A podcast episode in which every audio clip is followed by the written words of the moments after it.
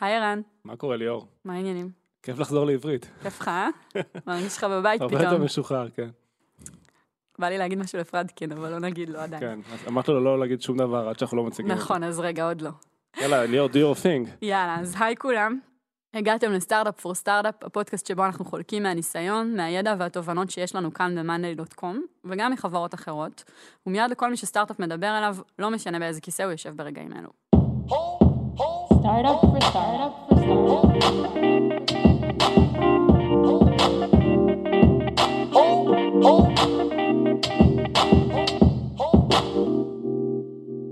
אז היום אנחנו נדבר על עבודה עם צ'אנלים, אה, שיווק והפצה של המוצר. אה, זה תחום שהוא חדש יחסית עבורנו כאן בחברה, אה, ויש לנו הרבה סימני שאלה שככה נשתף אתכם בהם במהלך הפרק. אה, וכדי שבכל זאת נוכל להבין יותר טוב את האתגרים ואת המורכבות, וכדי לשתף במה שכן כבר פיצחנו בנושא, הזמנו היום את אסף רדקין. היי אסף, אהלן, מה קורה? שבעצם המצב? מוביל את כל התחום הזה בחברה, כן. נכון? מהמם. וככה גם כשכבר אה, רק התחלנו להתכונן לפרק ושאלתי אותך איך לקרוא לתחום, אז אפילו שם היו לנו שאלות ודיבייט, כן. אז בוא תספר לנו שנייה באמת קצת על המחלקה, על הצוות, זה קשה לקרוא לזה מחלקה, על הצוות, על הפעילות. אז אה, כן, אנחנו בחברה עד עכשיו גם אה, דיברנו עם אה, שניים מתוך שלושת המחלקות המסחריות של החברה, שבעצם נמדדות בלהביא דולרים, ואנחנו הצלע השלישית של המשולש הזה. אם היה לנו את הצלע הראשונה שזה ישירות, כאילו לא- no touch, הלקוח. שיווק.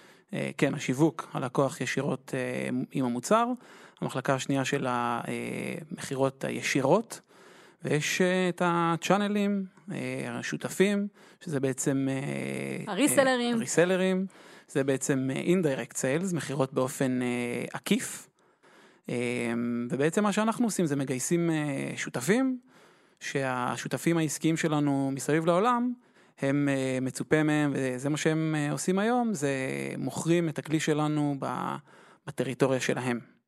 למה לנו בכלל להיכנס לזה? זה הדבר הראשון שעובר לי בראש כשאני חושבת אה, על כל מה שאמרת לי כרגע. ערן, אה, מה עבר לך בראש? זו שאלה טובה. אה, האמת שאם אני אלך הרבה אחורה, אז זה התחיל מזה שהלקוחות שלנו בעצמם הציעו לנו לעשות את זה. זאת אומרת, היו לקוחות אה, התחילו לשנות שם מערכת, וחלק מהם היו ריסלרים, חלק מהם סתם התעניינו במערכת, ופשוט קיבלנו פניות וראינו שהזרם הזה גובר וגובר. אנשים שאמרו לנו, תקשיבו, יש לכם תוכנה מדהימה, אני רוצה למכור אותה, יש לי פה אה, מלא מלא לקוחות שאני יכול להציע להם את התוכנה, והרגשנו שיש פה איזשהו משהו, אה, ואמרנו לאסף, בוא תבדוק, מה, אם יש פה פוטנציאל. אז אתה קיבלת את הדבר המאוד היי-לבלי הזה, כן. כי המלצה זה- מלקוחות זה דבר נחמד, אבל אה, אנחנו בטח לא מקבלים אה, על עיוור כל המלצה של לקוחות שלנו. אז איך זה הפך ממשהו ששווה לבדוק למשהו שהוא בעצם צוות שלם ש... שעובד ורץ? כן. אז קודם כל, מה ששמענו כרגע מערן, זה בערך הייתה ההכשרה שלי בחברה. אה, סע, תפצח את זה, ותביא את אותם, אה, את אותם אה, שותפים שלנו. פרקין, אה, ברוך הבא למאנדיי. כן, בדיוק. ו... וזהו, אז כאילו חקרנו את הנושא, ראינו באמת מי, מי פונה אלינו, למה פונים אלינו, מה, מה, מה הצרכים שלהם, מה הם מנסים להשיג, האם הם מנסים לקבל כאן כסף, האם הם מנסים להעביר מוצר טוב יותר, האם, מה, מה, מה באמת הם, הם צריכים, האם הם רוצים להיות מקושרים לברנד שהוא טוב. אבל בוא נחזור שנייה דווקא לנקודה של מה אנחנו מזהים בזה, מה הפוטנציאל שאנחנו מזהים בכלל באופרציה כזאת. למה לנו, כמאנדיי, עם הערוץ No Touch המעולה שלנו, שהוא כבר מכונה משומנת, שהסברנו על כמה היא עובדת טוב, למה לנו להיכנס למערכת יחסים עם מישהו שהוא חיצוני, שהדבר הראשון שעובר לי בראש זה שאין לנו שם כל כך הרבה שליטה. אה, כל המקומות, כל מה שאנחנו גאים בו זה שזה היכולת שלנו למדוד דברים ולראות דברים כשהם קורים. כל היתרונות היחסיים שלנו אנחנו משאירים מחוץ לחדר, אני אולי מקצינה, אבל ככה אני עוד פעם חושבת על זה. מה הפוטנציאל הגדול שיש כאן? למה לנו לעשות את זה? אז, אז אני אענה על זה בשתי תשובות. קודם כל, באופן אה, כללי, חברות ניגשות ל, לאתגר הזה, אה, כי הן מחפשות מישהו שיעשה משהו שהן לא יכולות או לא רוצות לעשות. זה, זה, זה השורה התחתונה של הדבר הזה. לצורך העניין, אני יכול לבוא ולהגיד, חברה מסוימת יכולה לבוא ולהגיד, אני לא מצליח למכור בסין, לא, לא מצליח, ניסיתי ואני לא מצליח. בוא נביא שותף שיעשה את זה. זה, זה הדבר הקלאסי. לצורך העניין, אצלנו, יש לנו לקוחות שמבקשים לעשות אה, אינטגרציות עם כל מיני מוצרים. אהלן, תחברו לי את מאנדיי עם הסיילספורס שלי. אנחנו, לנו יש מפתחים כאן, אנחנו יכולים לעשות את זה. אנחנו בוחרים שלא לעשות את זה, אנחנו חברת מוצר, אנחנו לא הולכים לעשות את זה. כנראה בחיים. מהמם. בגלל זה אנחנו צריכים שותף, שהשותף הזה, זה מה שהוא יעשה. זה, זה מה שהחברות האלה עושות, אה, אינטגרציה בין מוצרים. ויש עוד הרבה הרבה הרבה דברים, כמו שיווק, שיווק בטריטוריות שהן, אה, שאנחנו לא נגיע אליו אף פעם. איפה למשל? אינדונזיה. אנחנו יודעים לעשות שיווק באינדונזיה? כנראה שפחות טוב ממישהו שהוא מקומי שם. אנחנו, אין לנו קמפיינים ב- ביאנדקס ברוסיה, ו... ויש לנו שותפים ברוסיה? ויש לנו שותף עכשיו ברוסיה, כן. מהמם. החלק השני של התשובה זה, זה באמת, אנחנו רואים ש, שחברות אה, מבוססות יותר, אה, חלק מאוד גדול מה-revenues שלהם מגיע דרך ה channel. אה, כי בעצם ה scale שם הוא ענק. אם אנחנו יכולים כאן לגייס אה, אנשי מכירות, לא יודע כמה ב- בחודש, אני יודע להעמיד אה, 30 פרטנרים בחודש, חודשיים, ואני מזכיר שכל שותף כזה עושה scale בתוך עצמו. זאת אומרת, כל אחד מהם בחודש השני כבר יגייס את האיש מכירות השני שלו. זאת אומרת שאחרי שלושה חודשים אנחנו ב-90 אנשים. אני חושב שזאת נקודה מאוד חשובה, שאת יודעת, אם נגיד נוריד את הקטע של הצחוקים על זה שהיה לנו את אסף ושפנו לנו לקוחות, הסתכלנו על חברות אחרות אה, מוצלחות. אני חושב שכמה case studies שמאוד מאוד אה, אהבנו זה את אה, חברת Atlassian לדוגמה, שממש יש עליהם אה, דיבור בשוק ומשהו שמצהירים אה, בגלוי שאת כל ה scale שהם עשו הם עשו בעזרת פרטנרים. זה מאוד סקרן אותנו להבין למה ואיך הם עשו את זה. אה, עוד חברה שמאוד אה, מוכרת בזה זה Salesforce. Salesforce גם עובדים המון עם פרטנרים, אולי לא קיצוני כמו Atlassian, אבל המון. אני זוכר את עצמי בתור, אה, בצד השני בתור לקוח, אה, שבאות אליי חברות ישראליות בכנסים, בירידים, ומציעות לי Salesforce, ו advocating, ומנסות לשכנע אותי, ורוצות לקבוע איתי פגישה, ואני אומר, וואו, איזה כוח יש ל Salesforce, שיש פה נציגות כאילו בישראל שדוחפת, ונמצאת במשרדים, ובאה כאילו לשכנע. זה מדהים, זה scale, אני בטוח שאנחנו לא מתקרבים להיות שוק משמעותי של Salesforce העולמית, אבל העובדה שהם הצליחו לייצר את זה בצורה כזאת היא מדהימה בעיניי. זה, זה באמת המשמעות האמיתית של scale, כאילו איך אתה מצליח להגיע לכל מקום בעולם אה, בצורה משמעותית, בצורה הזאת זה מאוד מעניין. לא פשוט, אבל מאוד מאוד מעניין. אז, אז זה, זה, זה, גם, זה גם חלק מזה, זאת אומרת, עצם זה שאנחנו לא שוק משמעותי עבורם, ישראל, ככל הנראה, כמו שאתה אומר, זו, זו דווקא סיבה יותר טובה לפתח שם את הצ'אנל. כאילו הם אומרים, לצורך העניין בארצות הברית, אני אעשה את המכירות באופן ישיר, אבל בישראל, עכשיו צריך לפתח אה, חומרים, חומרים שיווקיים, צריך להכיר את השוק, צריך ללכת לכנסים, איפה הכנסים, אין להם, כאילו הם לא מכירים את כל הדברים האלה בכלל.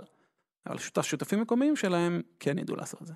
אז uh, עכשיו שהבנו מה הפוטנציאל, ואני חושבת שהוא פתאום כן ברור, uh, בואו נבין שנייה למה זה לא כזה פשוט. מה האתגרים ב- בעבודה עם צ'אנלים, בכלל בהגדרה, עוד פעם, התחלנו ואמרנו שאנחנו לא סגורים על איך אנחנו רוצים לקרוא לזה.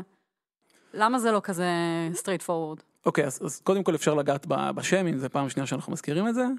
אז, אה, אז, אז מבחינת השם, אני, אני מאוד אוהב את השם אה, שותפים, כי ככה אני רואה אותם, ככה אני רוצה שהם יראו אותנו, אני מאוד מאמין בזה, זה אה, נוסחה שאנחנו קוראים לה ווין ווין ווין, זאת אומרת, אנחנו צריכים לצא, להפיק מזה ערך, הם צריכים להפיק מזה ערך, וה- והלקוחות. והלקוח. כן. אה, אבל כן, שותפים זה, זה, זה לא ברור לכולם. רגע, מי, מי, מי השותפים של החברה? רגע, אתה מדבר על המשקיעים, הם שותפים? או, או הבורד? כאילו, מי, מי השותף כאן? גם אה, שותפויות זה, יש לזה עוד הרבה קונוטציות אחרות, כמו שתי חברות שבעצם אה, חולקות שירותים, או כן. רב שר, נכון, אז, אז יש שם של אה, ריסלרים. מה החיסרון אה, שם? אני, אני לא אוהב את השם ריסלרים כי זה... אני לא הייתי רוצה שירים אליי טלפון מישהו ויגיד, אהלן, אני, אני ריסלר של, של סיילספורס. אני, ישר נכנס לעמדה של מנסים לדחוף לי משהו, הנה, הנה הבן אדם ש, שהולך לקבל כאן קומישן על הדבר הזה. וזה מתחבר למה שאמרנו על, על, על, על ה sales מול consulting בפרק ש, שדיברנו על כן. הסיילס, כן. תזכיר רגע מה מה התובנה שאתה מתייחס אליה. ש, ש, כש, כש, כשאומרים sales אז ישר אתה, אתה נכנס ל mode אה, דפנסיבי של הנה באים למכור לי ואני עכשיו צריך להגיד אה, למה אני לא רוצה בעצם וכשאומרים consulting, שזה גם ככה השותפים שלנו מציגים את עצמם כשהם מרימים את הטלפון, אז, אה, אז, אז זה כיף, הנה יש כאן מישהו שבא לעזור לי. איפה המציאות מסתבכת? כן, אז, עבורנו, באופן ספציפי. אה, כן, אז, אז, אז קודם כל האתגר כאן זה להבין מה הם מחפשים, למה הם, למה כשאני אומר לו בוא נדבר, למה הוא אומר לי יאללה אני אשמח לדבר איתך והשותפות הזאת מעניינת אותי. אז אני צריך להבין מה הוא רוצה להשיג מהשותפות הזאת. ואני- מה הספק? הוא בטח רוצה כסף. אה, הוא חברה מסחרית, כנראה שהוא רוצה כסף, אבל השאלה איך. האם הוא רוצה למכור הרבה לייסנסס, או שהלייסנס לא מעניין אותו והוא יותר רוצה לתת אה, שירות מסביב ללייסנס. אה, האם הוא רוצה, האם, האם לא כל כך מעניין אותו למכור את השירות שלי, כי הוא יכול למכור לכל לקוח, הוא יכול למכור עוד הרבה שירותים של כלים אחרים. אז, אז יש כאן מורכבות אה, מאוד גבוהה. אז איך אתה מתייחס אליה? אמ, אז עושים איתם שיחות, מנסים להבין מה הם רוצים, מה הם מחפשים, אה, למה, למה הם מחפשים את זה, אה, איזה, איזה עוד שותפים יש להם בעולם חוץ מאיתנו. אמ, ואנחנו הרבה, הרבה עשינו אמ, תיקונים לפיץ שלנו אליהם, כדי להבין שוב מה, מה אנחנו מחפשים. לאט לאט גם הבנו שאני לא רוצה, לא רוצה, בהתחלה התחלתי מפיץ' נורא מכירתי, הנה זה החברה הכי טובה בעולם ו- וכדאי לך וזה, ולאט לאט הבנתי שאם אני אמכור יותר מדי חזק, אז אנשים שאני לא ארצה גם כן יקנו. זאת אומרת, אני רוצה שזה יהיה מאוד אה, מה שטוב לך, אל תעשה דברים שאתה לא רוצה, דברים שהם לא כדאיים לך. תיאום ציפיות יותר מציאותי, כן. ופחות מכירתי.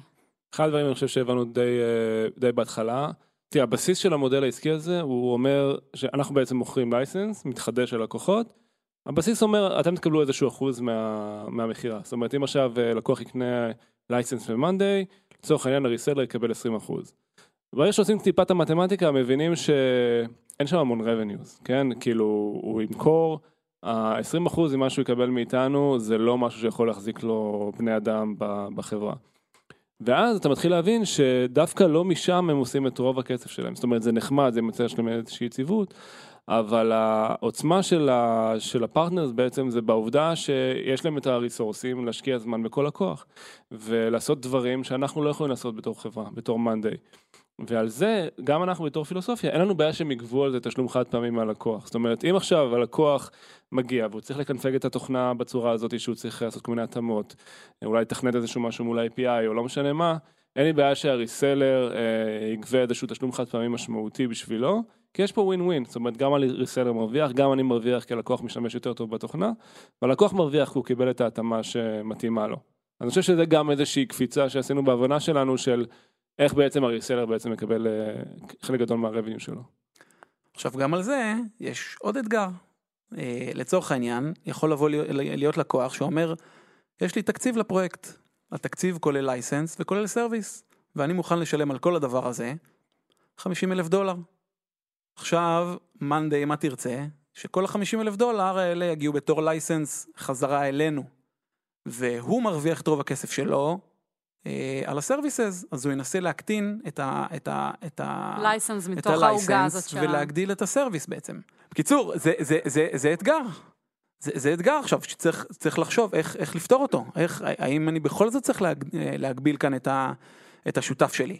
אה, אני יודע שיש לנו נגיד תוכניות של enterprise שהרבה פעמים אה, צריך, צריך, אה, איש מכירות צריך אה, להתאמץ כדי למכור אותם, ועכשיו אם, אם הפרטנר עוד יותר מזה צריך, ינסה בכוונה לא למכור את זה, אז, אז החברה כביכול אה, מפסידה על זה. יותר מזה, אני חושבת שבגלל שאנחנו בוולידציה כל הזמן בעצמנו של מודל המכירות שלנו, זה גם קצת אה, מקשה עליך ל- ללמוד משהו מהפידבק שהוא נותן לך. כי אם, כי אם יש פה ניגוד אינטרסים, אז אתה לעולם לא תדע האם הוא לא מוכר enterprise כי הוא לא רוצה למכור, נכון או מאוד. כי יש משהו עם החבילה שלא עובד. נכון מאוד, אז, אז, אז איך עובדים עם זה? אז זה אתגר, אה, זה אתגר נוסף, שבדרך כלל בכל חברה שאני מכיר אי פעם, אולי, אולי אטלסיאן שונים בזה, אבל תמיד בונים שכבה ראשונה, את המכירות, אחרי שהמכירות יש best practices כזה, עובדות, יודעים איך מה לעשות, איך, איך עובר את ה hand-off בין אה, המכירות לשיר, לשירותים, אה, ומה מה ה pitch, מה המצגות, כל הדברים האלה, למי אני פונה בכלל. ברגע שכל זה בנוי, אז חברה אומרת, מעולה, עכשיו בוא, נפ- בוא, בוא נפתח, נעשה, נעלה מדרגה ונמכור דרך שותפים. אז זה עוד אתגר שיש לנו. זה עוד אתגר, כי אנחנו עכשיו זה עושים את שניהם במקביל. כן. אה, עוד אתגר שהיה לנו זה, ושוב זה... רגע, מה קפצת אה, לעוד אתגר? זה סופר אתגרים. אתגר. אוקיי. למה לא לחכות, ערן? מה זאת אומרת? זה רק אחד מתוך עשרה, חכי. אני זה- רק מתנגן לי בראש כל שאר הדברים שיש אני. אמרתי, זה פרק של סימני שאלה. נכון. אבל אה, שוב, למה, אז למה לעשות ריסלרים וסיילס באותו הזמן? למה שלא נפצח את הסיילס ואחר כך נחזור לריסלרים? לא יודע, בעיניי, אה, א', אני לא השתכנעתי שצריך לעשות את הסיילס לפני שעושים ריסלרים. כאילו, זה, זה דומה, אבל שונה מאוד מאוד מאוד. אה, בגישה, ב, ביכולת כאילו להגיע ללקוחות, בסוג המכירה. אה, וגם, אנחנו רוצים לרוץ מהר. זאת אומרת, אני, אני חושב שהלמידות שאנחנו מקבלים מהריסלרים הן שונות ממה שמקבלים בסיילס. אומנם שיש חפיפה, אבל אה, אני יכול להגיד שלמרות שאנחנו רוצים בשניהם במקביל, אנחנו לומדים מכל אחד מהם עולם ומלואו. אז בעיניי, אני לא בהכרח חושב שצריך לעשות אותם בטור. לא, אני, אני מסכים, בייחוד אם אתה, אם אתה רוצה לרוץ אה, מאוד מאוד מהר כמו שרצנו עד היום. איזה עוד אתגרים? וואו, המון. היה פה גם אתגר ש... שדיברנו עליו בפרק עם הסיילס, אותו אתגר, רק פי אלף יותר קשה, של ה-contribution. איך יודעים אה, בעצם אה, מה התרומה של, אה, של הריסלרים. כן. אז, אז, אז מה שקרה, שאנחנו באיזשהו שלב אה, החלטנו שכדי שהם יהיו נורא מעורבים ונורא אה, ביחד איתנו, עם מוטיבציה גבוהה, אנחנו ניתן להם אה, לידים אה, למכור להם מהטריטוריה שלהם. שזה באמת יצר... אה, רגע, אז בוא נבין את זה שנייה, שוב, כי, כי זה מודל מאוד ספציפי. אז בעצם יש לנו כמה לידים בחודש? יש, יש לנו בערך, אה, יש לנו בערך 7,000 אה, סיינאפים ב, ביום, ביום. ביום היום, כמה מתוכם מתקנברטים לבד ללקוחות משלמים? 2-3 אחוז. מדהים. אז כל השאר בעצם מבחינתנו זה פול של לידים שאפשר אה, על פניו לתת לצ'אנלים, לשותפים שלנו. עד סוף הפרק אני אקרא לזה שותפים. אז, זו, נכון? ג- אז, אז, זה- אז זהו, זו גם כן שאלה. האם אני נותן את כל מה שלא התקנברט, אני, נו- אם אני נותן לצוותי המכירות ולפרטנרים שלי. אה, כן, רק שאי אפשר לדעת מי הם האנשים האלה. זאת אומרת, יש פה, יש, פה, יש, פה? יש פה איזושהי בעיה, כי אתה יכול לחכות אה, שבועיים וחצי או שלושה שבועות עד שיגמר הטרייל ואז לדעת מי יתקנברט ומי לא, אבל אז כבר מאוחר מדי להעביר את הליד. ואתה יכול להביא את זה בהתחלה, אבל אתה לא יודע מי יתקנברט ומי לא. ופה מתחילה הבעיה. של ה-contribution. כן, ואז מה שקורה, אתה רואה לקוח משלם, שהתחיל לשלם על אה, 25 יוזרים, סטנדרט פקאג', ואתה אומר, רגע, אם לא היה אף אחד, אף אחד לא היה מדבר איתו, מה היה קורה? האם הוא היה משלם על 25 בייסיק? האם הוא היה משלם על 5? האם הוא לא היה משלם בכלל? אתה, אתה לא יודע. ואני יכול להגיד לך ש... טוב, לא רואים את זה עכשיו, אבל כשאני לפני שהתחלתי ל... להתמודד עם השאלה הזאת, היה לי שיער ארוך ומטולטל ושופע, ועכשיו אני בלי אף שערה על הראש. וזה עוד יותר קשה, פסיכולוגית אצלי אפילו היה, כי אנחנו יושבים עם אסף, אה, אני ורועי, ואנחנו רואים שה resellers אה, באים ומוכרים לידים וזה עולה, ואנחנו לא יודעים מה ה-contribution, יכול להיות שזה 0, יכול להיות שזה 100, אבל אז בסוף החודש הם אומרים, טוב, תשלמו לנו עמלה. פתאום אנחנו משלמים 200 אלף דולר עמלה ל resellers, ואני- נמצא באיזשהו mind fuck, שאולי אנחנו אפילו מפסידים על זה כסף. זאת אומרת, יכול להיות שאנחנו מעבירים להם ליד, מבחינתי יכול להיות שהם שותים מוחיטו ב... בהוואי כרגע, לא עושים שום דבר, ואני עוד משלם על זה כסף. זה מקום... וזה בלי כלי המדידה שיש לך פנימית. כן, לפחות כאילו, הצוות. בדיוק. בא, בא אליי ואומר לי, תקשיב, הלידים האלה לא, אין טעם שנדבר איתם, הלידים האלה טובים, אלה לא טובים, עם ה resellers אין לי שום מושג, זאת אומרת, מן הסתם, אם הם uh, היו מקבלים לידים ולא עושים איתם כלום, לא היה לי שום דרך לדעת מזה. כמובן שאסף בדק איתם והוא עשה המון המון דברים, אבל אנחנו כל הזמן חושבים על scale. איך אנחנו עכשיו מוסיפים 100 resellers, איך אנחנו פותחים את כל הלידים שלנו. במקום הזה, מקום של חוסר ודאות, זה מקום שמאוד מאוד קשה להתקדם ממנו. אבל האם המודל מחייב שנעביר להם לידים? אין כזה סצנריו שבו הם אה, מייצרים לידים בעצמם? אז קודם כל, השותפים שלנו אה, מייצרים, לידים, אה, מייצרים ביזנס אה, מהלידים של עצמם, בין אם זה קרוסל עם מוצרים אחרים שהם עושים, ובין אם זה שיטות שיווק אחרות. אה, והם- והם יש להם טארגט גם לזה. זאת אומרת, הם מחויבים להביא מספר בסוף החודש של כמה הם הביאו משל עצמם. עכשיו לש... לשאלה ששאלת בעצם, האם אנחנו מחויבים להעביר להם? קודם כל, אה, לא. אה, אני יכול להגיד לך שאני ניסיתי הרבה מאוד זמן לגייס אה, שותפים, אה, והמשימה הייתה מאוד מאוד קשה. זאת אומרת, אני באתי, הייתי מגיע לחברות ששוב זה מה שהן עושות כאן בארץ, או בכל מקום אחר בעולם, ואמרתי להם, אהלן, הנה, הנה מאנדיי, או The Pulse אז, בואו תמכרו אותנו. והתשובה הטובה שהייתי מקבל זה, אין בעיה, נראה אחלה כלי, תודה על ה training שעשית לי, אבל, אה, ו- ואני אמכור, ברגע שמישהו ישאל אותי על project management software, super visual, שלא צריך לעשות עליו onboarding, ואני אגיד לו, יש לי את מאנדיי ואני יכול להמליץ לך. בפועל, לא ראינו מזה הרבה מכירות, ראינו באופן, אה, באופן ספורדי. מאוד חשוב לציין שאז אנחנו היינו חברה בשלבים הרבה אה, יותר אה, צעירים ממה שאנחנו עכשיו. כן, אבל אתה נוגע בנקודה מאוד מעניינת, כי אז בעצם מה שעולה מזה שכשאנחנו מעבירים להם את הלידים, המחויבות שלהם גם כן עולה. נכון מאוד. אז איך פתרנו את זה? אז, אה, אז מה, ש, מה שאנחנו עושים בימים אלה זה מתחילים לספור עסקאות מ, מ, משני סוגים. זאת אומרת, אנחנו סופרים אצלנו עסקאות רק שהן לקוחות גדולים יותר, או שאנחנו יודעים בוודאות שהם לא היו נסגרים ב-no touch, או לקוחות שהם הביאו בעצמם, שזה גם אנחנו יודעים בוודאות, שזה ליד ש- שאנחנו לא הצלחנו להביא אותו, והם כן הצליחו להביא אותו. ועכשיו כשעושים את זה, זה התהליך הוא נהיה, הוא נהיה הרבה יותר כיפי, כי אתה יכול לעשות עכשיו אם אני בא ואני אומר לכל אחד פה בחברה, אני מביא עכשיו עוד 100 פרטנרים, אין בעיה, אם הוא לא יצליח למכור כלום, סבבה, הוא לא יקבל כלום. אם, אם, אם, אם, אם אני אשלם לו מיליון דולר בסוף החודש, כנראה שלי הוא הביא 10 מיליון דולר, לצורך העניין. אחד הדברים הכי משמעותיים זה ההבנה שהחברה התרגלה למכור ב-No touch, והמעבר לריסלרים חייב שינוי, ולא הבנו את זה. זאת אומרת, Uh, תחשבו על איך אנחנו מציגים את החברה, כל הזמן מדברים על זה שזה easy to use, easy to adopt, כאילו no touch funnel, כל מה שאנחנו רואים כל הזמן לאורך כל הדרך זה אין בעיות, תתחיל, תיכנס, אנחנו נעזור לך, הכל נורא נורא אינטואיטיבי. כשאתה uh, אומר את זה לריסלר, אז הוא אומר, אוקיי, אז למה אתה צריך אותי? זה לא פיץ' טוב, זה, זה לא שם הם מככבים. ואם בעצם חושבים על החברות שהזכרנו מקודם, כמו אטלסיאן, או סיילספורס, מה הם אומרים לך? אני מנסה לדמיין את ה pitch עכשיו בחדש בראש, אומרים לך, שמע, סיילספורס, תוכנה מדהימה, אבל אתה לא יכול ככה סתם להתחיל להשתמש בה, בוא, אני אעזור לך, קנפג, זה מסובך, זה מורכב, אולי אתה כן יכול לעשות את זה לבד, אבל, אבל זה ה pitch. ואני חושב שזה משהו שהתחדד לנו מאוד, כאילו, אני חושב שה offering ל reseller צריך להשתנות, כאילו, ושינינו את זה גם, ממקום של, תשמעו, זו תוכנה קלה, יהיה לכם קל להכניס לקוחות ל... תקשיבו, לקוחות צריכים את העזרה. ואנחנו חושב שגם עם הזמן העמקנו את התוכנה, והיום אנחנו במקום הרבה יותר נכון בשביל להציע את הפלטפורמה של הריסלרים. זאת אומרת, זה לא רק מצב של חברה, זה גם המצב של התוכנה והאופרינג שאתה נותן. זאת אומרת, התוכנה צריכה להיות מורכבת מספיק כדי שהריסלרים יוכלו להביא value. הם לא יביאו value אם אין להם מקום להביא את ה-value הזה. אז אתה כבר לא עומד מאחורי זה שאנחנו. מוצר שיש לו ease of use? אז, אז כן, מן הסתם כל הנוטה שלנו הוא עדיין כזה, אבל יש לנו גם את העומק. שאני חושב שבעבר היה חסרנו את, ה, את העומקים שאפשר להגיע אליהם היום, ואת הסצנריוס המורכבים שאפשר להגיע אליהם, ואני חושב שזה בדיוק הקהל שהריסלרים צריכים לכוון אליו, אנשים שאולי צריכים לחבר ארבע מערכות לתוך מאנדיי, ויש שם אולי אפילו כמה שורות קוד שצריך לרשום.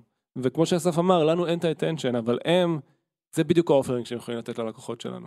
כשאני דיברתי עם, עם שותפים, אחרי חודשיים שהיה לי פיץ' שאני חשבתי שהוא טוב, בא אליי ריסלר פוטנציאלי, אמר לי, בוא, בינינו, אל תגיד את זה יותר, זה פשוט. כאילו, זה לא, זה לא עוזר לך. ו, ו, ונכון, מן הסתם, עכשיו, ש, עכשיו שהכלי הוא עם העומק הזה, אז אני חושב שלהם יהיה הרבה יותר מה לתת. ולשאלה שלך, הם, יכל, הם יתחילו להרוויח גם יותר ויותר מלתת uh, שירותים. אין פה, לא יודעת, אני עדיין uh, תקועה בזה שאחד הערכים הכי הכי ברורים של המוצר שלנו זה שזה פשוט ואפשר לבד. אז, אז, אז, אז בואי אני... אין פה איזה בוא... קונפליקט מאוד מאוד עמוק אז, במה שאתה מתאר כרגע, שהם אני... ייתנו שירותים על משהו שאנחנו מאמינים שאפשר לעשות אותו בלי שירותים? אז אני, אני אנסה לפתור לך את זה. אני חושב שהרבה חברות עשו את המעבר הזה בין... Uh, הנה יש לנו מוצר מאוד פשוט שהרבה מאוד היי uh, ווליום, הרבה מאוד לקוחות קטנים, ועכשיו לאט לאט התחילו לעזוב את הדבר הזה לעבר uh, לקוחות יותר ויותר גדולים, והפכו את המוצר ליותר ויותר מורכב, ונטשו את הלקוחות הקטנים. אנחנו בתור אסטרטגיה אומרים אנחנו רוצים להשאיר את הפשטות שיש ללקוחות הקטנים, ואנחנו רוצים שהם יעלו מעצמם לשמור על ה-no touch, והוא זה מה שמריץ כאן את החברה. אה, אבל בנוסף לזה אנחנו רוצים גם שיהיה לו עומק.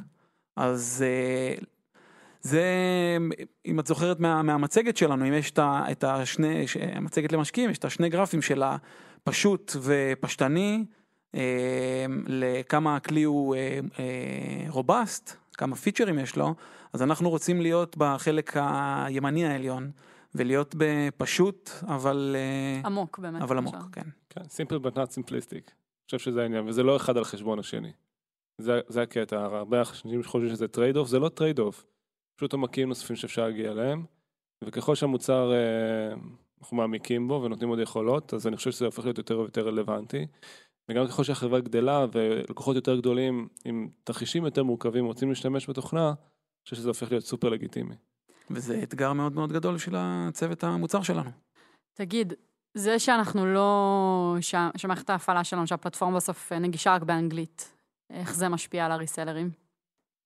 אז זה, זה מאוד- עוזר להם, זה מקל עליהם, זה זה, מקשה עליהם? זה, זה מקשה עליהם. זאת אומרת, אנחנו מקבלים מ- מכל השותפים שלנו שהמערכת אה, צריכה להיות אה, מתורגמת, זה יעזור להם למכור, הם מקבלים הרבה מאוד ביקורת מה, מהלקוחות ש, שמדברים איתם, כי נראה לי שגם יש כאן אה, אה, איזושהי, לצורך העניין, אה, הפרה של אבטחה במרכאות, שמתקשר אליך מישהו מקומי, אומר, הנה, אני צרפתי איתך מצרפת, ואז אה, אתה מגיע לכלי, והכלי הוא באנגלית.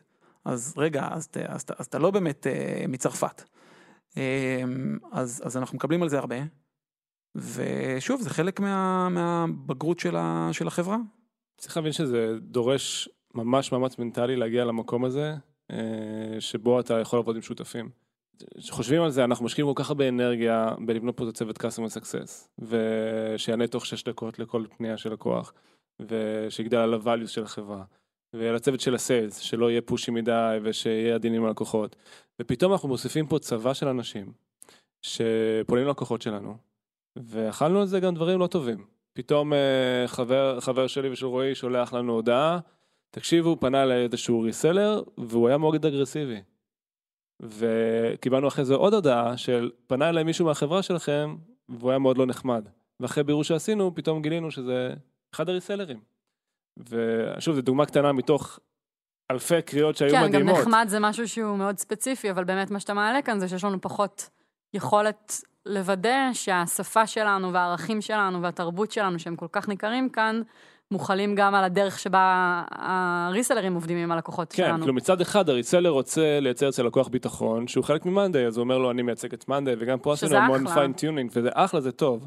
מצד שני, הלקוח יכול לקבל תמונה לא נכונה של, רגע, זה מאנדיי, ורגע, למה מתנהגים בצורה הזאתי, ואין לי שליטה בעצם על, על הדברים שה reseller אומר ללקוח, לכאורה, כן? זה משהו שהיינו צריכים להגיע למקום שאנחנו מסוגלים לעשות כן, אותו. נראה, למרות שגם הדרך לפתור את זה היא בטח לא להגיד, טוב, אז תוודאו שאתם אומרים שאתם לא מאנדיי, כי בסוף אה, ברור, בן אדם זה הזה... לא המטרה. בדיוק. זה- ויותר מזה, היו גם מצבים הזויים, שלדוגמה reseller מתקשר, עושה איזשהו engagement עם הלקוח, והכל טוב ומעולה, ואז הלקוח מתרגל לדבר עם ה reseller, ואז כשיש לו איזושהי שאלה, הנטייה הטבעית שלו היא לא לפנות ל customer success, אלא להתקשר ל reseller, אבל מה לעשות, הריסלר בחמש בערב הולך הביתה, ופתאום אף אחד לא עונה בטלפון, ומשהו לא עובד במערכת, אנחנו מתגאים באתר בתמיכת 24/7, אבל הריסלר אין לו capacity לעשות את הדבר הזה. ואז איך תסביר שזה לא אותה ישות? כן. נכון? מה מי אתם- החברה ומי הריסלר, ואיפה הריסלר, ואיפה החברה, ואיפה הערכים. איך אומרים, אם הגעת לשיחה הזאת כבר הפסדת. אתה מבין? אם אנחנו הגענו בדיוק. לשם, כולנו כבר הפסדנו. נכון. מה אתה עושה, אסף, כשאתה מקבל פידבק ש- שהייתה שיחה לא טובה עם ריסלר? אז, אז קודם כל, אה, אנחנו, אנחנו צריכים לדבר איתם, לראות מה היה שם, להבין, זה תמיד שיחות כאלה אה, מוזרות, שהוא אומר, כן, זה לא הייתי אני, זה בעצם הלקוח, אמר לי ככה וככה, כאילו זה מתחיל להיות, אה, אכלו לי, שתו לי. כן, משטרה כזה, וזה לא מקום שאתה רוצה להיות בו. אה, אבל אתה, אבל כן יש דרכים לעשות ביקורת כל הזמן על ה... אה, על ה... על השירות שהם נותנים, על ההבנה שלהם של הכלי, אנחנו משקיעים בזה המון, אנחנו עושים, אה, כל חודש אנחנו עושים אה, וובינר שמעבירים כאן, אה, או אנחנו או מישהו מה, מה-customer success שלנו, או מישהו מהסיילס, איך פונים ללקוחות, למה, מה להגיד, איזה, איזה אה, בעיות יש ללקוחות ואיך פותרים להם אותם, אנחנו משקיעים בזה המון המון זמן.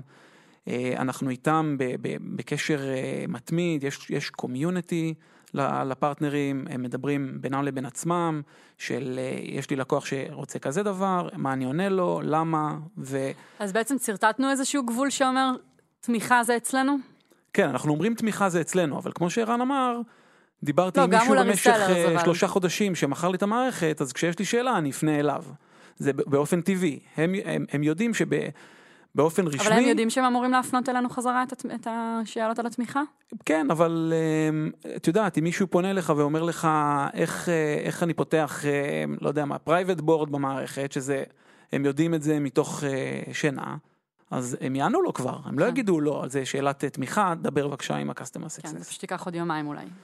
אמ, כן, אסף ממש מעביר אותם אה, ממש, כמו שאנחנו מדריכים פה אנשי sales ועושים להם training של חודש וחצי, עם כל reseller שאנחנו מביאים on board, אנחנו מעבירים תהליך כזה. מה המוצר, איך לדבר עם לקוחות, איך, איך להציג בעיות, איך לפתור אותם. זאת אומרת, זה ממש training process. זה לא שפשוט חותמים עם עסקה עם מישהו ואומרים לו, יאללה, בוא תמכור מאנדיי.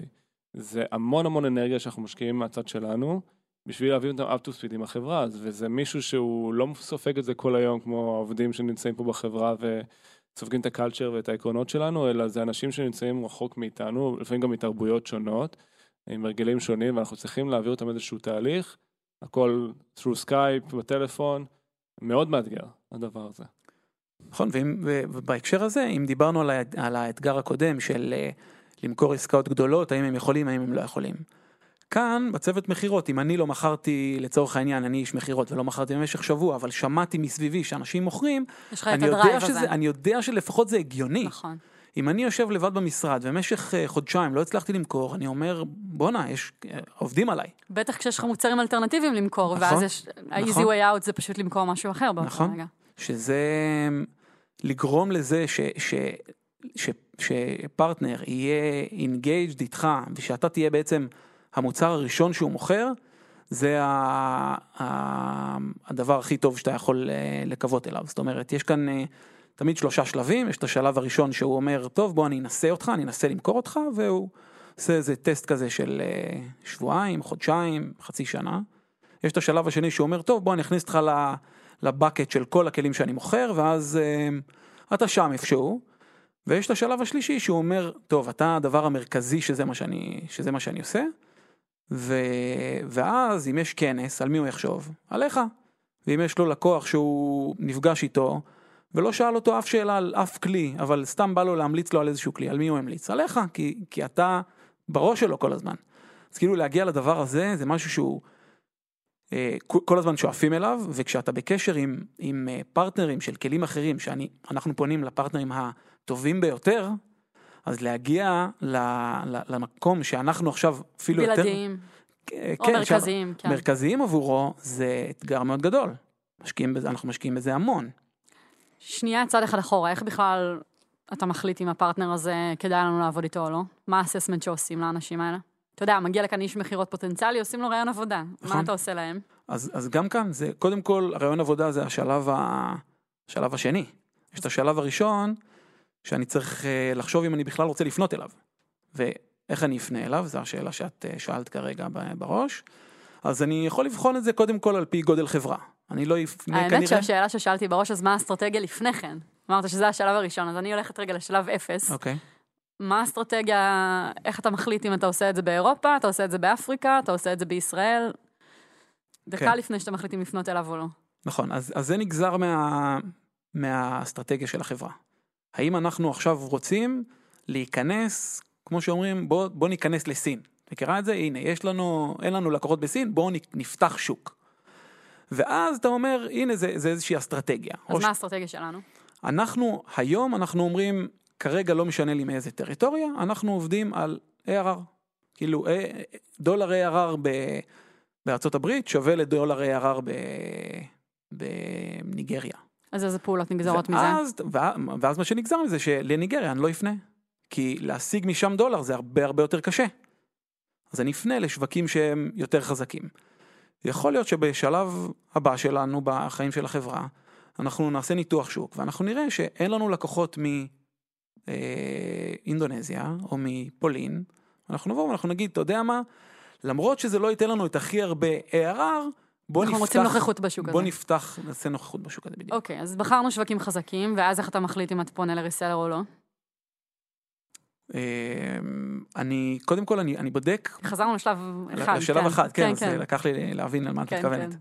לא הייתי מספיק אמ, סכמטית. כן, אז, אמ, אז, אז אני אפנה, קודם כל אנחנו מסתכלים על איזה כלים אחרים הם מוכרים, זה בעצם הדבר הראשון שאנחנו מסתכלים עליו. זאת אומרת, אם הוא היום אה, מוכר אה, גיטרות, אז אני לא אפנה אליו, כי הוא לא רלוונטי. אם הוא מוכר אה, מערכת אה, אה, סאפ, כן, אז- זה קל אבל. נכון, מה זה אתה- קצת יותר איפה רלוונטי. זה נכון, מסתבך? ואז קודם כל אתה הולך לכלים אה, שהוא מוכר, זאת אומרת, הוא מוכר סיילספורס, הוא מוכר אה, זנדסק, הוא מוכר סלק. ואם הוא מוכר קל. סמארט שיט? אז אה, זו שאלה אחרת, זו גם שאלה ש, שחשבנו עליה, האם אנחנו רוצים אה, לפנות לריסלרים שהם מוכרים כלים של המתחרים, שזה חרב פיפיות. קודם כל צריך להחליט אם הם מתחרים בכלל. כן. אז, אה, אז, אז זה חרב פיפיות, וגם על זה חשבנו הרבה פעמים, כי מצד אחד, הוא ביום פקודה, אם משהו קורה רע ביני לבינו, הוא יכול לקחת את כל הלקוחות שהוא מכר להם מאנדיי, ועכשיו למכור להם את הכלי של המתחרה. מצד שני, הוא גם יכול לעשות את אותו דבר אליי. זאת אומרת, ללכת לכל, ה, כל, ה- לכל הלקוחות שלו של הכלי המתחרה ולמכור להם את מאנדיי. אז אה, זה חרב פיפיות, אנחנו, אנחנו ניסינו את זה, יש לנו שותף בפולין, שהוא אה, מכר, לפני שהוא מכר מאנדיי, הוא מכר אה, רייק. והיה לנו הרבה שיחות, האם אנחנו בכלל רוצים שהוא, שהוא ימכור אותנו. למה החלטנו שכן? אמרנו שנעשה טסט, כמו שאנחנו עושים אה, הרבה פעמים בחברה, ואם הוא ידפוק אותנו, אז אה, למדנו משהו. אה, כמה זמן אנחנו עובדים איתו? קצת פחות משנה. ועד היום אנחנו, מה? והוא באיזשהו פעם אחת רשם לי אימייל אה, סוחט אה, דמעות של כמה אנחנו הרבה יותר טובים וכאילו הוא מפסיק לעבוד איתם ורמת השירות שאנחנו נותנים לו והמוצר וזה הוא אה, הרבה יותר טוב ממה שהוא ציפה אי פעם. אה, מדהים, אין לזה סוף. אה? גם עבור הפרטנרים חשוב שתהיה מספר אחת בשירות שאתה נותן להם, באיכות המידע זה שאתה נותן זה להם. העסק שלהם, כאילו זה מאוד חשוב להם, יש להם לקוחות. זה, זה אולי קשה להבין, אבל זה אפילו קצת רומנטי בעיניי שחברות אה, קמות עם revenues, עם עובדים בצד השני של העולם, שמה שהם עושים זה למכור אמנם אותנו ולתת לנו שירותים, אבל זה, זה business אמיתי, ויש חברות שמגיעות למכירות של מיליוני ואפילו עשרות מיליוני דולרים. יש חברות שמתקיימות על סיילספורס, אה, או על אטלסיאן, וגם עלינו, וזה ממש ריגש אותי, אני זוכר שאסף הראה לנו איזשהו סרט מ reseller, שהוא אמר, גייסתי השבוע שלושה עובדים שימכרו מאנדיי, ואני אומר, וואו, שלושה עובדים, לא זוכר איפה זה היה, בשוודיה, או כן. בשוודיה, עכשיו יקבלו לעבודה בשביל למכור מאנדיי, וזה מגניב. זה רגע מגניב, כן. כן. כן. מסכים. אוקיי, אז אמ, אוקיי, אז פתרנו את המתחרים. אני רק מנסה להבין איך אתה מחליט שבן אדם לא מתאים אוקיי. לך להיות ריסלר. אז, אז לא, לא מתאים זה, את יודעת, יכול להיות הרבה דברים, לא מתאים, יכול להיות שאני מדבר איתו והוא... אה, אז היית שואלת לא לא מתאים. בן אדם נעים. כן. את יודעת, ברמה אבל הפרסונלית. HR לכל דבר. כן. כן. ברמה הפרסונלית, לא נעים לי לעבוד עם הבן אדם, הבן אדם שואל אותי כל הזמן על אה, איך אתם זה, איך אתם, כאילו, קורא לנו את זה על, על בסיס אה, שבועי, כל הזמן אנחנו מקבלים כאלה.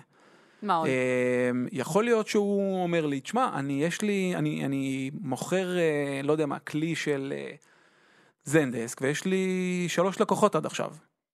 אז ואני- רמת הביצועים שלו לא אומר, מספקת. לה- ואז אני אומר לעצמי, רגע, אז מה היכולת שלו למכור אותי ללקוחות שלו? הוא יכול למכור שלוש יחידות במקסימום. אז לי זה לא מתאים. במצב הנוכחי של איפה החברה, איפה שהחברה היום. בעבר אני כן הייתי פונה אליו ומנסה להיות, אה, מנסה לגייס אותו. היום, לא. הצוות של אסף זה פשוט מדהים, האספקטים של כל מה שהם מתעסקים איתו, שחושבים על זה. מישהו בצוות אה, של הפרטנרס בעצם צריך לעשות מכירות, כי הוא צריך לעבוד עם פאנל ולגייס אה, ריסלרים וזה למכור להם לכל דבר, כי צריך לשכנע אותם.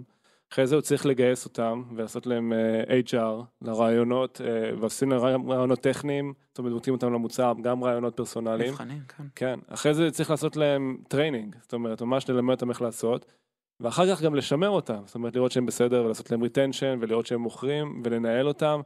תפקיד מאוד מורכב, תפקיד מאוד מאוד מורכב, וזה יתנהל עם אנשים אה, שזה העסק שלהם, שזה החיים שלהם. וזה תוך כדי שהמוצר משתנה ומתפתח כל הזמן, שהדרך שבה אנחנו רוצים למדוד אותם ולתגמל אותם משתנה תוך כדי, שהאסטרטגיה שלנו, זאת אומרת, גם המציאות מסביב היא מאוד שייקי.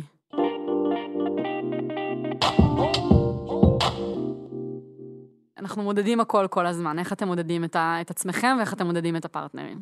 מה הדשבורדים שיש היום? אה, אז, אז כן, תראי, ברגע, ברגע. שהגדרנו KPI, שזה KPI שהוא אה, דולרי שוב, אז, אה, אז, אז, אז, אז זה יותר קל למדוד את, ה, את הנושא הזה.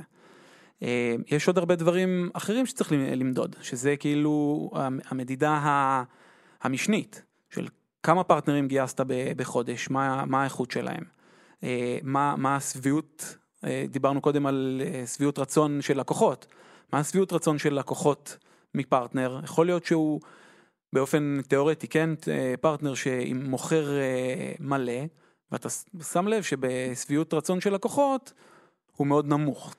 מה עוד?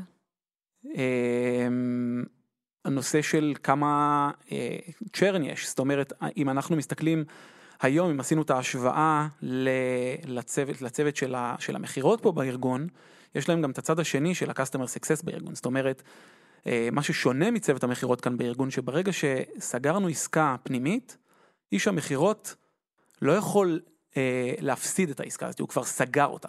עכשיו מי שנמדד על retention, זה הצוות של ה-CS. הפרטנרים נמדדים גם וגם, זאת אומרת הוא גם צריך למכור, נגיד לו כל הכבוד, אבל אחרי זה הוא גם צריך לשמר את העסקה, אז. בתוך הקבוצה הזאת, בת... בתוך כל פרטנר יש להם כמה סוגים של אנשים, יש להם את, ה... אה, את, את אותם צוותים שיש לנו כאן, את מי שמוכר ואת מי שעושה retention. זה מגולם איכשהו בהסכמים שלנו מולם? מולם? אמ, תראי, ברגע שבונים קומישן סטרקצ'ר שהוא נכון, אז אה, זה קורה באופן אה, אוטומטי. אז איך עושים את זה? כן, אז, אז קודם כל, מבחינת ה-retension של הלקוח, וזה מה שקורה ב, ב, בכל מקום בעולם, הם לא מקבלים קומישן על עסקה אחת, אלא הם מקבלים אותו לאורך, אה, לאורך שנים. מה הכוונה? אה, זה אומר שכמעט בכל חברה בעולם, אם אני סגרתי לקוח היום שנשאר, אה, אני הפרטנר, סגרתי עבור מאנדיי לקוח שנשאר אה, לצורך העניין חמש שנים, אז אני אקבל commission חמש שנים, אני לא וואו. אקבל רק על העסקה כמו הראשונה. תמלוגים ברדיו.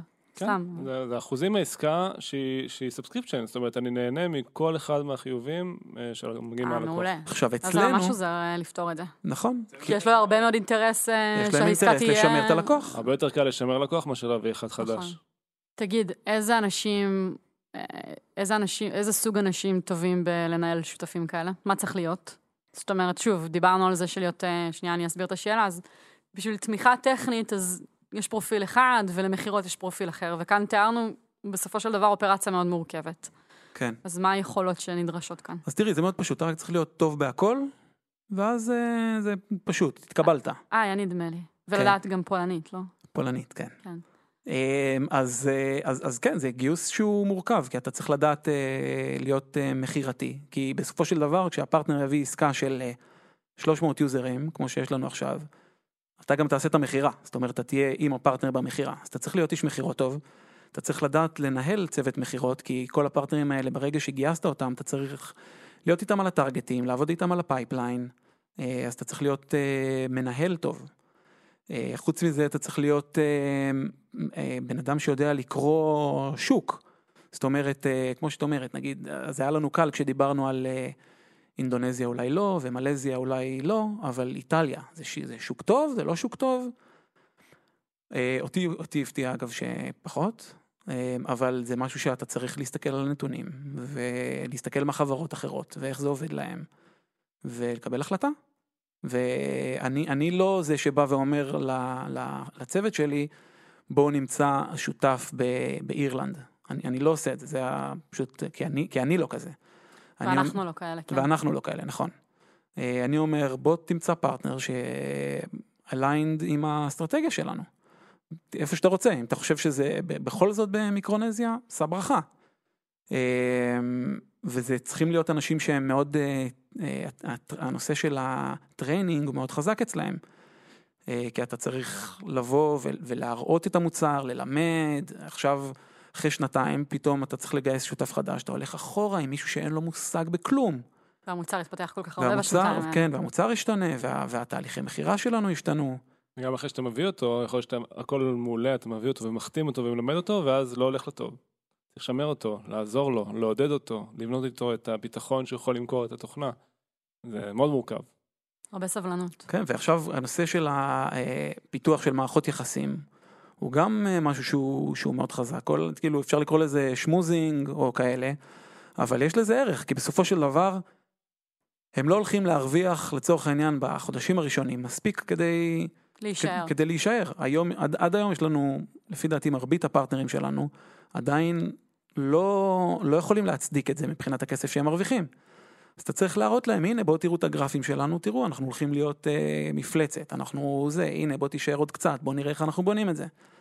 אה, אבל, אה, אבל כמו, כמו שאנחנו בעצם, בגלל שזה עסק של subscription, אז זה נבנה. ואת הלקוחות הקיימים, הם לא צריכים להשקיע הרבה אנרגיה בשביל לתחזק, הם כל הזמן מביאים לקוחות חדשים, מאגר המנויים שלהם ממאנדיי עולה, לאורך זמן הם יהיו רווחיים. זה כן, כאילו לוקחים צעד אחורה, ולאורך זמן משמעית. בעצם ההכנסה ממנויים עולה. כמו לא, היום, חברת אה, סאס, בגדול. אבל לא היום למדנו שלאנשים הרבה פעמים אין סבלנות לחכות לרגע זה הזה. נכון. אם אתה, אם יש ככה מישהו שמקשיב ושואל את עצמו איך, מאיפה מתחילים? מאיפה מתחילים לעבוד עם ריסלרים, מאיפה מתחילים אה, לבנות שותפויות? יש ככה כמה אז- דברים אז- שאתה יכול לתת. אז, אז אני חושב ש, ש, ששני דברים, אה, אני חושב שנגענו באחד מהם, אולי בשניהם, של קודם כל להבין מה, מה אני רוצה מהשותפות הזאת. האם אני רוצה מישהו שיביא לי business קיים, האם אני רוצה מישהו שיעזור לי לתת services, האם אני רוצה אה, עסקאות יותר גדולות, האם אני רוצה להיכנס ל vertical מסוים, אה, זה, זה, זה דבר ראשון, אתה צריך להבין את זה עם עצמך, והרבה פעמים זה מאוד פשוט, והרבה פעמים זה מאוד מאוד מורכב. לנו לקח הרבה זמן להבין מה, מה אנחנו רוצים בעצם. אה, דבר שני זה, זה להבין מה, מה, מה הצד השני מחפש ומה אתה יכול לתת לו. האם אני יכול לתת לו, אם אני בא ואני אתן לו, הנה יש לי כאן פרויקט של אה, service שצריך לעשות התקנה אצל לקוח מאוד גדול בגרמניה, בוא תיקח את זה, זה דרך מעולה לגייס פרטנר. אנחנו לא גייסנו ככה פרטנרים, אבל אם יש את זה, זה, זה מעולה. וללמוד ממנו מה, מה עושה לו את זה, מה, מה, מה אתה רוצה, האם אתה רוצה הרבה לקוחות קטנים, האם אתה רוצה לקוח אחד ענק, האם אתה, לא אכפת לך, האם אתה רוצה services, האם אתה רוצה licenses, האם אתה רוצה להיות מקושר עם, עם brand מאוד גדול. אמ, אל, אלה, ברגע שהבנת את שני אלה וגם מה, מה אני יכול לתת לו, אוקיי, מה, ברגע ש, שהבנתי את זה. עכשיו, מה, איך אני יכול לתת לו, אה, איזה כלים אני יכול לתת לו כדי שיצליח?